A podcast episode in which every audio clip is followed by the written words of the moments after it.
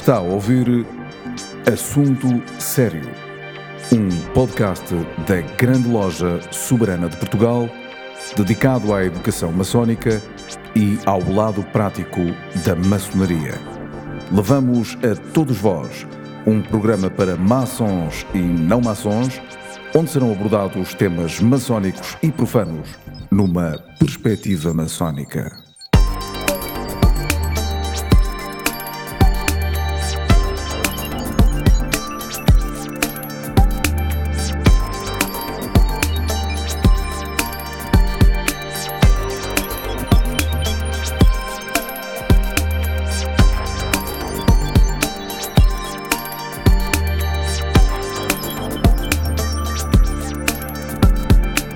Olá, meus amigos, sejam bem-vindos a mais um assunto sério, o podcast da grande loja soberana de Portugal, destinado a maçons e a não maçons, destinado a todas as pessoas de boa vontade, a todas as pessoas que querem estar connosco e partilhar também connosco este Natal.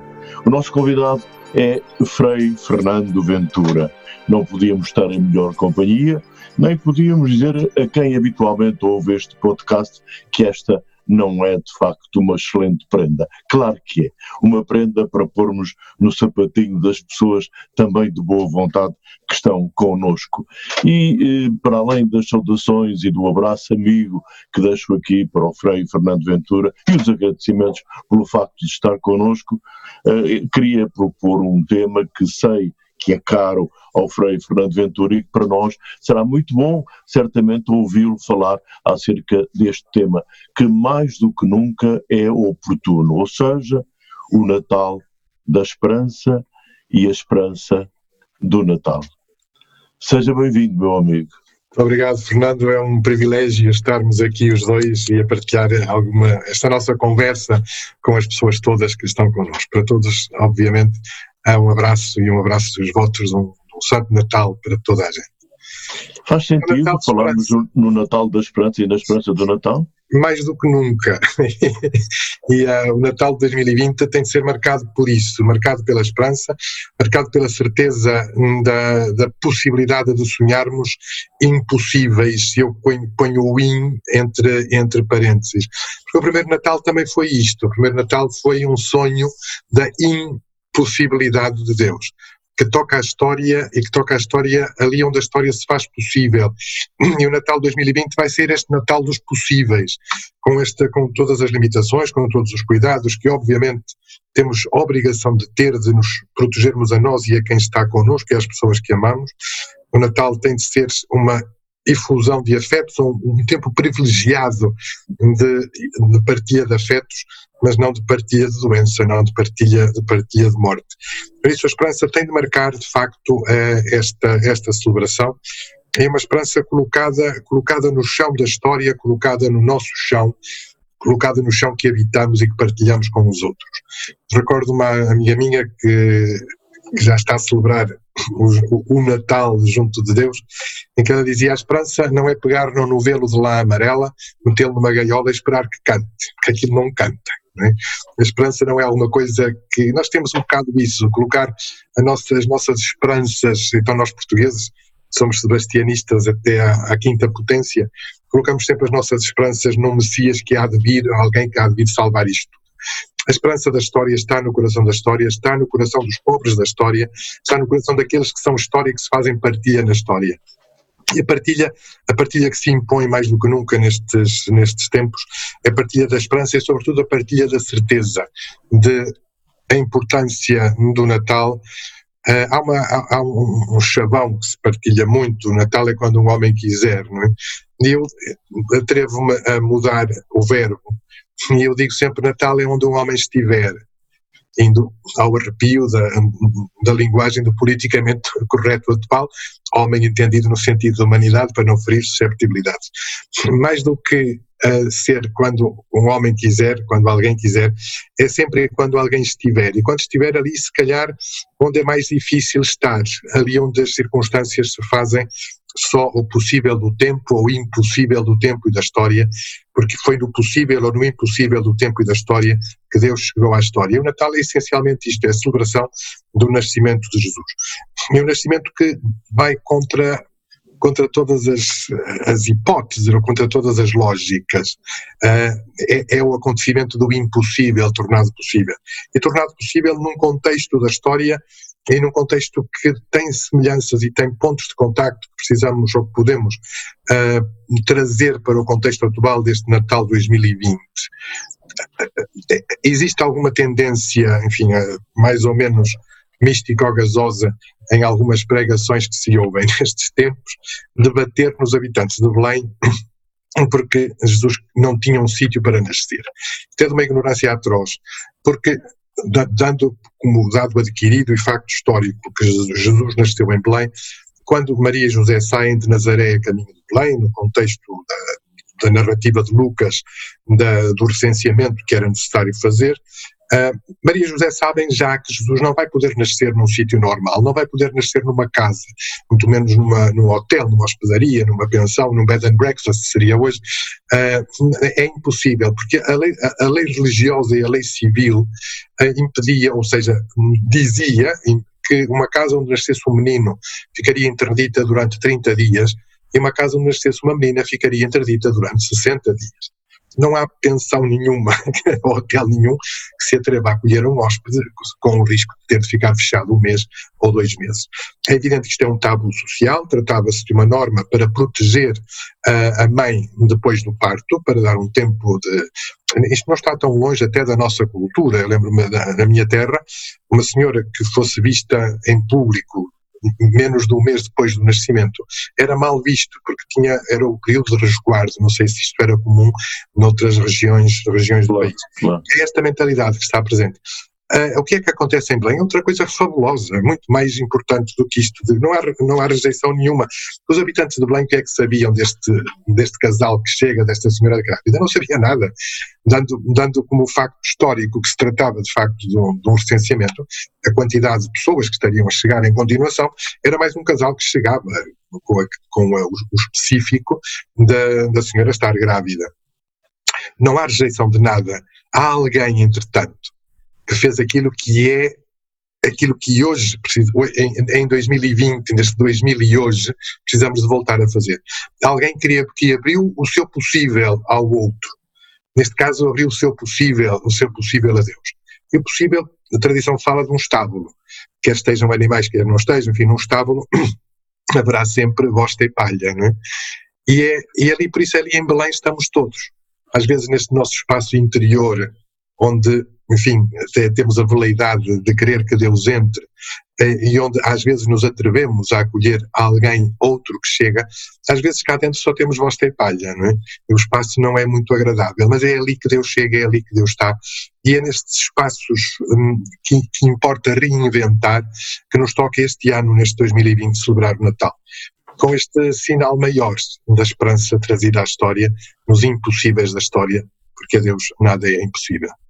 O Frei Fernando Ventura estava a falar no, no, que vai acontecer este ano. Este ano é um Natal diferente, onde acontecem muitas coisas, já aconteceram.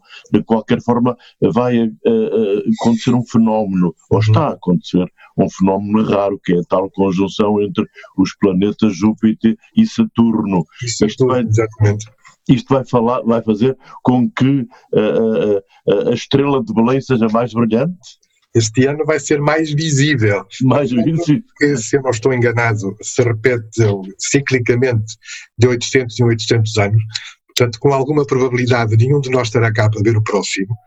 Por isso, o dia 21 de dezembro marcou eh, o ponto alto desta proximidade, que é uma proximidade de, de, milhares e milhares e milhares de quilómetros, obviamente, mas que a esta distância nos resulta como uma luz, uma luz única, este, este astro maior que brilha, que é provavelmente este mesmo fenómeno que está na origem do relato da estrela, da estrela que conduz estes magos do Oriente, que não sabemos muito bem quem são, mas que até cronologicamente nós sabemos que uh, a nossa era, este ano que estamos a viver, não é em 2020, há um, há, há um, um erro de calendário que girará à volta de entre os 13 e os 5 anos, mais ou menos. Portanto, nós estaremos já em 2023 ou 2025 em relação ao acontecimento da, do nascimento de Jesus. Este cálculo faz-se a partir do relato da, de Herodes, quando Herodes, o famoso Herodes da matança dos inocentes, que depois também é uma construção histórica, enfim, mas este Herodes, quando, quando Jesus nasce, este Herodes já teria falecido uns cinco anos antes, portanto, há aqui, há aqui uma, uma dificuldade na contagem do tempo, um erro da contagem do tempo, muito provavelmente no ano do nascimento de Jesus, este fenómeno que, que este ano se fez visível outra vez, neste 2020, deu origem a, a, a, ao contar que, que serve a Mateus, justamente para contar a sua história, contar, contar eh, Mateus escreve para judeus. E ele tem, tem consciência que não pode, que não pode como é que se diz, uh, perturbar o seu, o seu auditório demasiado, por isso Mateus não pode fazer como Lucas. Lucas precisa de dizer que foram os pastores os primeiros a chegar. É outro, é outro dos impossíveis do, do Natal. Lucas fala para, e escreve, e a sua, sua comunidade é uma comunidade de pagãos, ele mesmo é pagão, é gente que dentro da comunidade, da primeira comunidade cristã, se sente excluída, porque não são de tradição judaica, e os, os cristãos vindos do judaísmo, uh, nestes primeiros tempos, não, não aceitam com facilidade esta outra gente que chega de fora é a luta de Paulo uh, e de Pedro, é a luta que está no, no contexto do primeiro concílio de, de, Jerusalém, mas enquanto Lucas precisa dizer que são os pastores que chegam, são os últimos, são, ser pastor era pior que ser leproso. Um leproso, se se curasse e se fosse declarado curado pelos sumos sacerdotes, podia voltar ao convívio social. Um pastor, pelo facto de o ser, estava condenado. Viviam viviam nos montes, não era gente que não frequentava o templo, eram homens que viviam com homens, estavam com o carimbo, o famoso carimbo na testa, estavam completamente afastados do convívio social normal. Lucas precisa dizer que são estes desgraçados da história e da, da sociedade, são os primeiros a chegar, são os primeiros a, a receber o anúncio. Mateus não pode fazer isto porque vai, vai estragar toda a sua mensagem para, para, para o seu auditório. Então, pega nestas, nestas, nestas personagens que não, não escandaliza e ao mesmo tempo coloca uma, uma tónica real no nascimento deste menino. E não são os maltrapilhos pastores que chegam, para Mateus os primeiros que chegam ao presépio são estes, estes reis, estes, estes magos que vêm do Oriente. Ou seja, não os escandaliza porque são homens, mas ao mesmo tempo dá-lhes a cacetada porque são estrangeiros os primeiros a chegar, aqueles que, que, estão, que são desafiados também a este, a este acolhimento e a esta criação, esta construção de, de comunidade, porque é disso que se trata. O Natal é, esta, é este grito da família universal que se faz presente e que atravessa o tempo nos impossíveis da história a partir dos possíveis de Deus. Fernando Ventura, ajude-me a compreender uma outra questão. Em circunstâncias extremas, como guerras, catástrofes, pandemias, não é? o ser humano mostra realmente quem é. Ou seja, os alquimistas costumam dizer que é no calor das chamas que a essência se revela. O que é que acha que, que temos estado a assistir? À nossa parte negra ou à parte luminosa? Creio que ambas, ambas se fizeram visíveis em tantas circunstâncias. Infelizmente vivemos um tempo em que o que faz notícia são as trevas, é? o que faz notícia é a escuridão. Uh, a luz não passa muito pela, pela reflexão ou pela, pela comunicação, a comunicabilidade. Uh, assistimos a este, neste tempo a esta, ao, ao aparecimento, exatamente porque é um tempo de crise, exatamente porque é um tempo em, em, em que chegámos com a consciência de que tínhamos respostas para tudo. É? Vivíamos um tipo de sociedade, um tipo de, de estrutura mental, de estrutura de raciocínio lógico, em que aparentemente tínhamos respostas para tudo. De repente veio a vida e mudou as perguntas. E foi isso que nos colocou em, em, crise. De repente, quer o palácio, quer a barraca, estavam tocados exatamente pela mesma, pela, pela mesma doença, pela mesma uh, situação de perigo, de perigo de vida, de repente há uma, um achatamento na, da, das estruturas ou das, das estruturas sociais que se veem, como eu digo, quer, a, quer o palácio, quer a barraca estão, estão ameaçados. Obviamente que uma coisa é, ter, é estar com, com sintomas de, de Covid num, num, num, palácio, outra coisa é estar com sintomas de Covid numa, numa barraca. A realidade, entretanto, desta humanidade tocada na sua essência do, do medo essencial, que é o medo da, de colocar a vida em risco, atingiu, atingiu-nos a todos. E provocou aquilo que é sempre, que é o que acontece sempre nestas situações limite.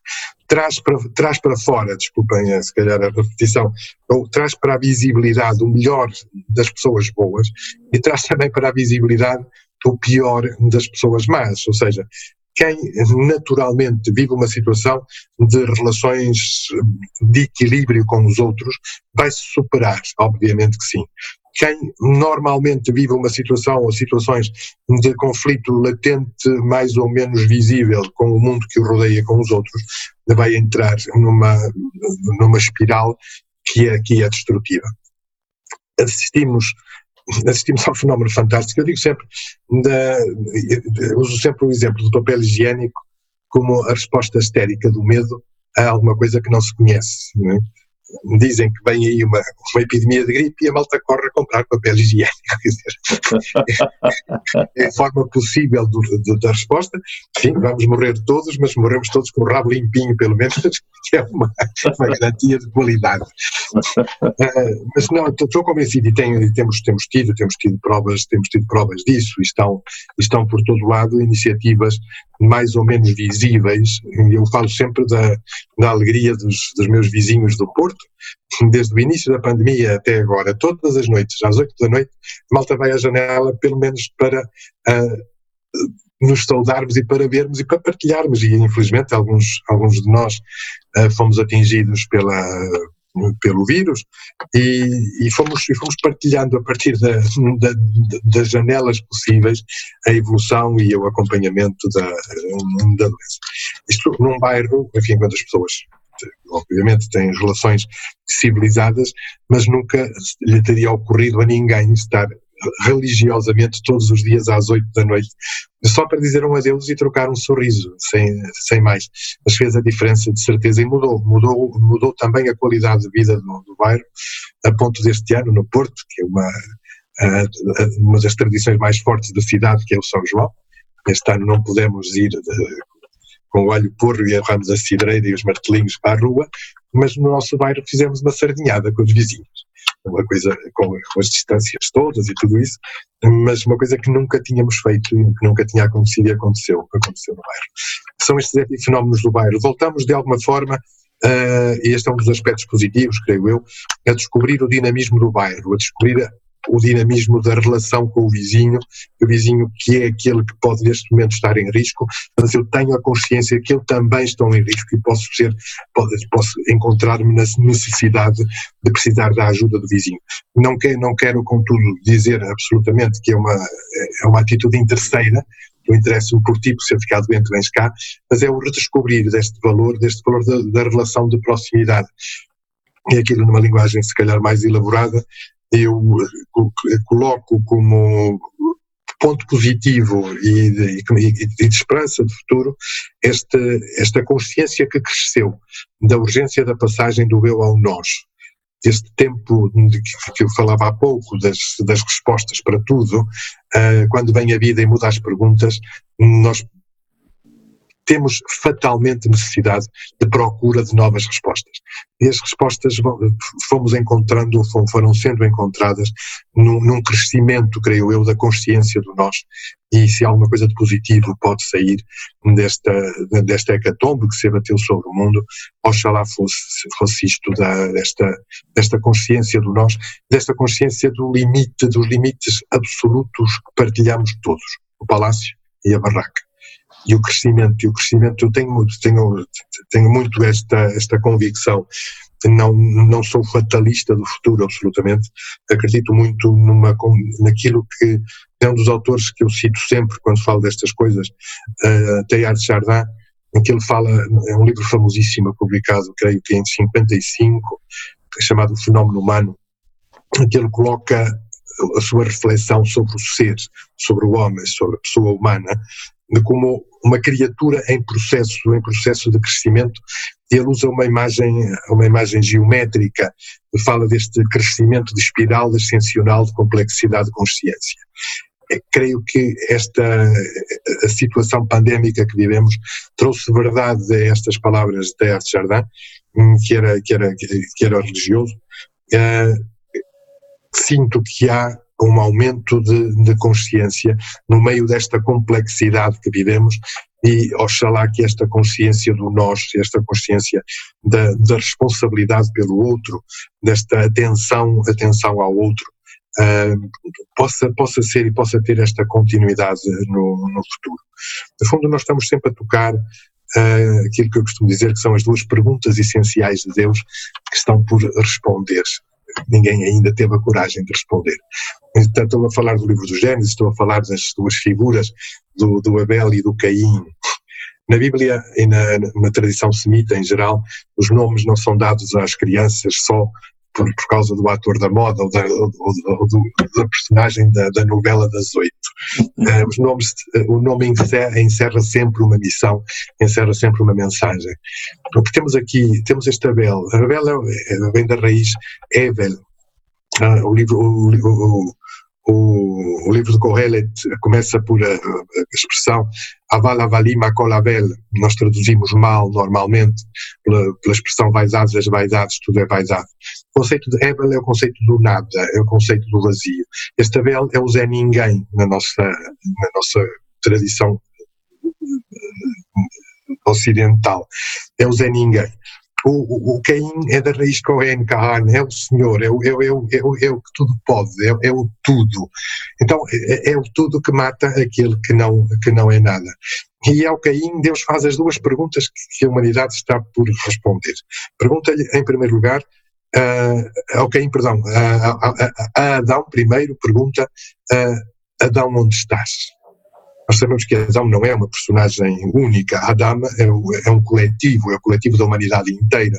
Esta humanidade tirada da terra, nós em hebraico, a terra, a terra, a terra criadora e geradora de vida, nós chamamos Adamá, então, o Adam é esta criatura tirada da Adama, é, esta, é, é, é, este indivíduo criado a partir da criação de Deus, e é este indivíduo que somos todos nós, esta realidade adâmica que, que partilhamos, é, é nós que Deus pergunta: onde estás?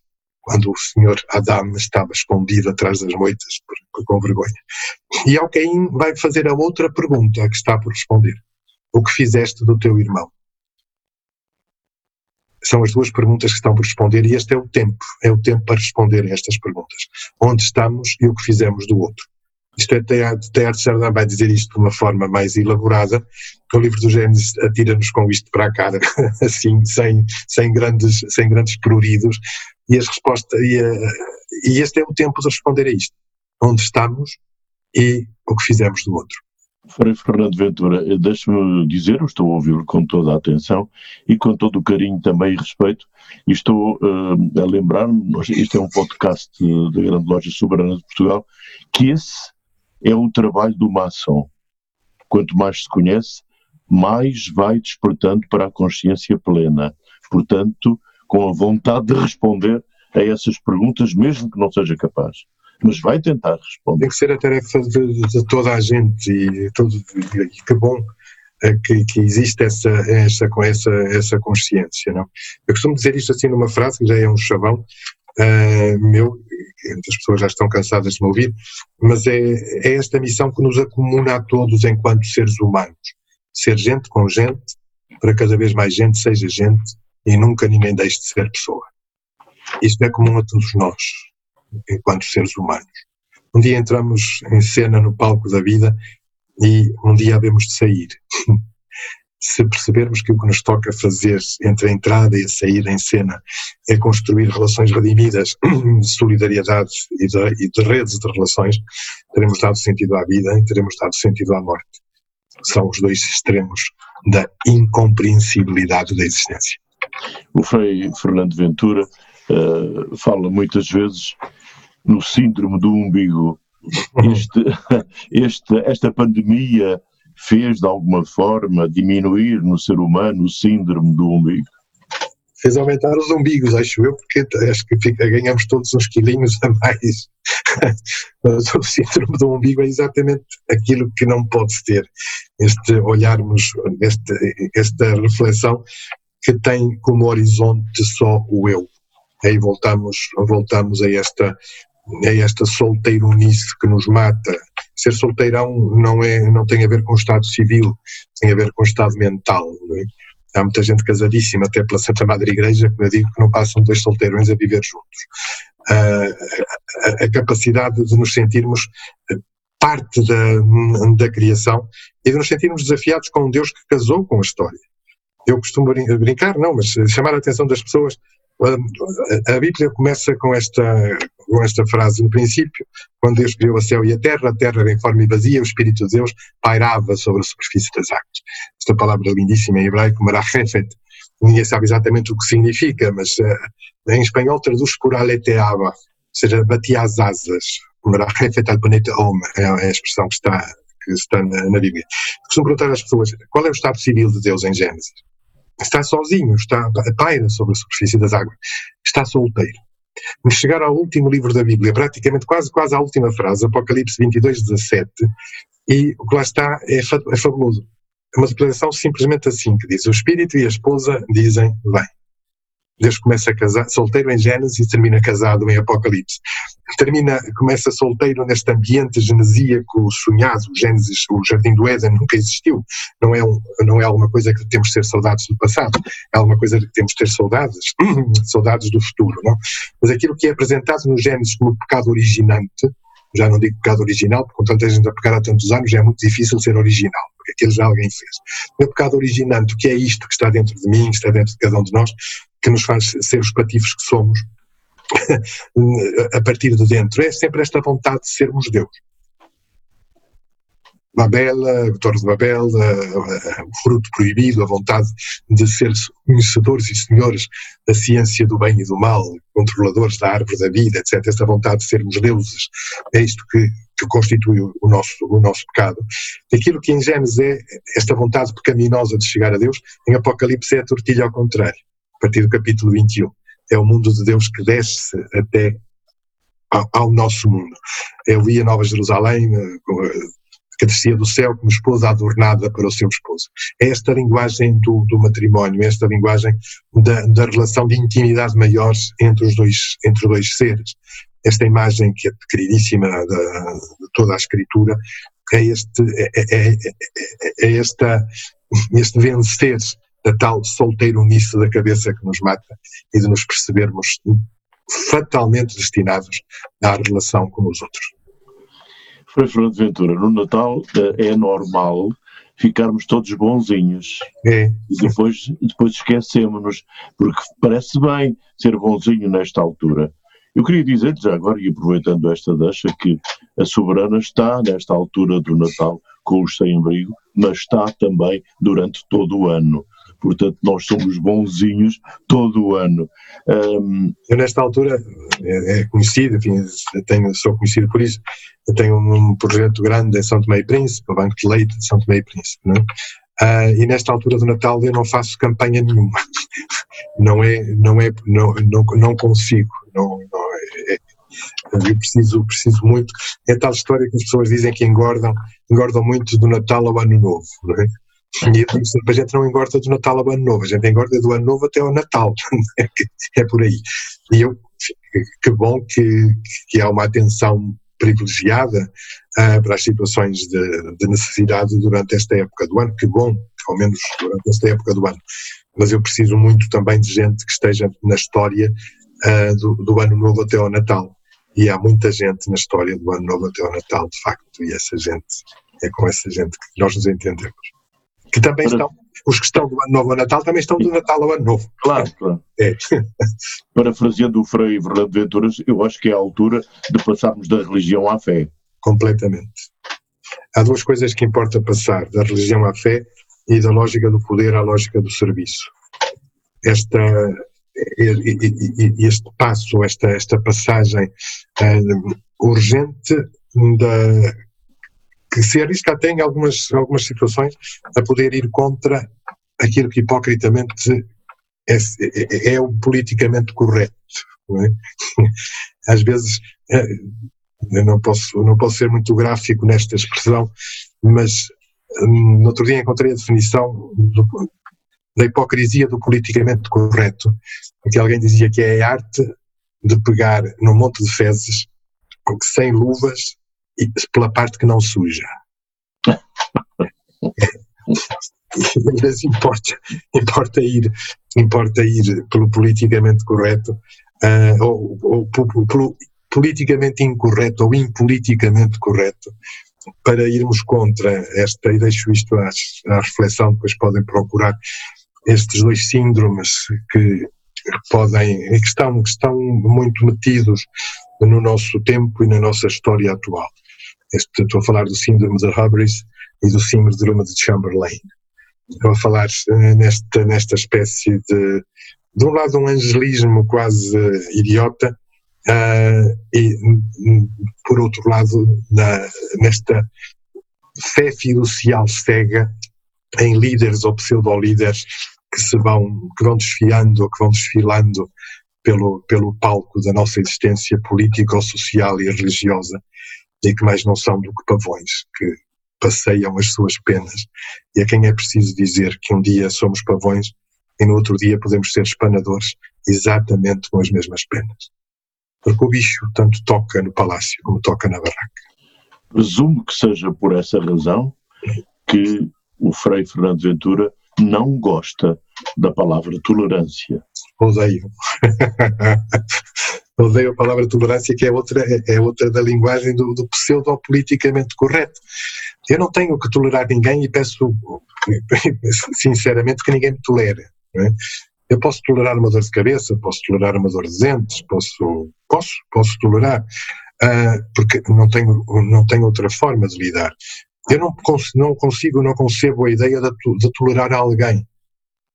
Eu não quero tolerância, eu quero respeito. E quero respeito pelas diferenças, pelas diferenças que nos completam. E este sinal maior que, que importa passar. Infelizmente passou, passou há, há poucos dias uma, uma iniciativa uh, da Universidade Lusófona, enquadrada na, no aniversário da Declaração Universal dos Direitos do Homem, que nos viu três, três criaturas a rezar juntos na Mesquita de Lisboa. Estava o David Munir, o imam da Mesquita, eu e uh, o Rabino Suíza, da, da, da comunidade judaica de, de, Lisboa. Estávamos ali os três. E eu guardo daquela, daquela tarde não só aqueles minutos que estivemos juntos, mas guardo uma imagem fabulosa. Eu entrei na sala de oração da Mesquita, estava lá só o Rabino sozinho, uh, sentado numa cadeira a ler, a ler um livro tranquilamente. Eu ali gostei de ser português. Na minha terra, no meu país, pode estar um rabino tranquilamente a ler o seu livro dentro da sala de oração de uma mesquita. E logo de seguida estávamos os três. Estivemos os três Olha, usando, usamos a oração de São Francisco, que não é, não é, não foi escrita por ele, é atribuída, enfim, a, a, atribuída a São Francisco, onde houver ódio que eu levo o amor, onde houver ofensa que eu levo o perdão, por aí fora, e foi essa oração que nós, que nós rezamos. O imam rezou-a em árabe, o, rabino rezou-a em, em hebraico, e eu falei dela, enfim, uma paráfrase em português. Este o Francisco Fernando Ventura está a falar no, no, no São Francisco de Assis, não é? Sim, senhor. Pronto, diga-me uma coisa. Uh, ah, um, a morte é o momento mais alto da vida? Eu acho que São Francisco de Assis conseguiu perceber isso. É ele que, que a primeira vez usa a expressão a irmã morte. Francisco consegue descomplicar a morte porque conseguiu descomplicar a vida. E ao longo da sua própria vida foi capaz de entender a morte como o ponto de chegada e o ponto de chegada à intimidade maior com Deus. Francisco teologia, a teologia franciscana neste sentido, esta, esta teologia que vê o momento da morte como o momento definitivo do encontro com o Pai. Por isso, um momento de festa.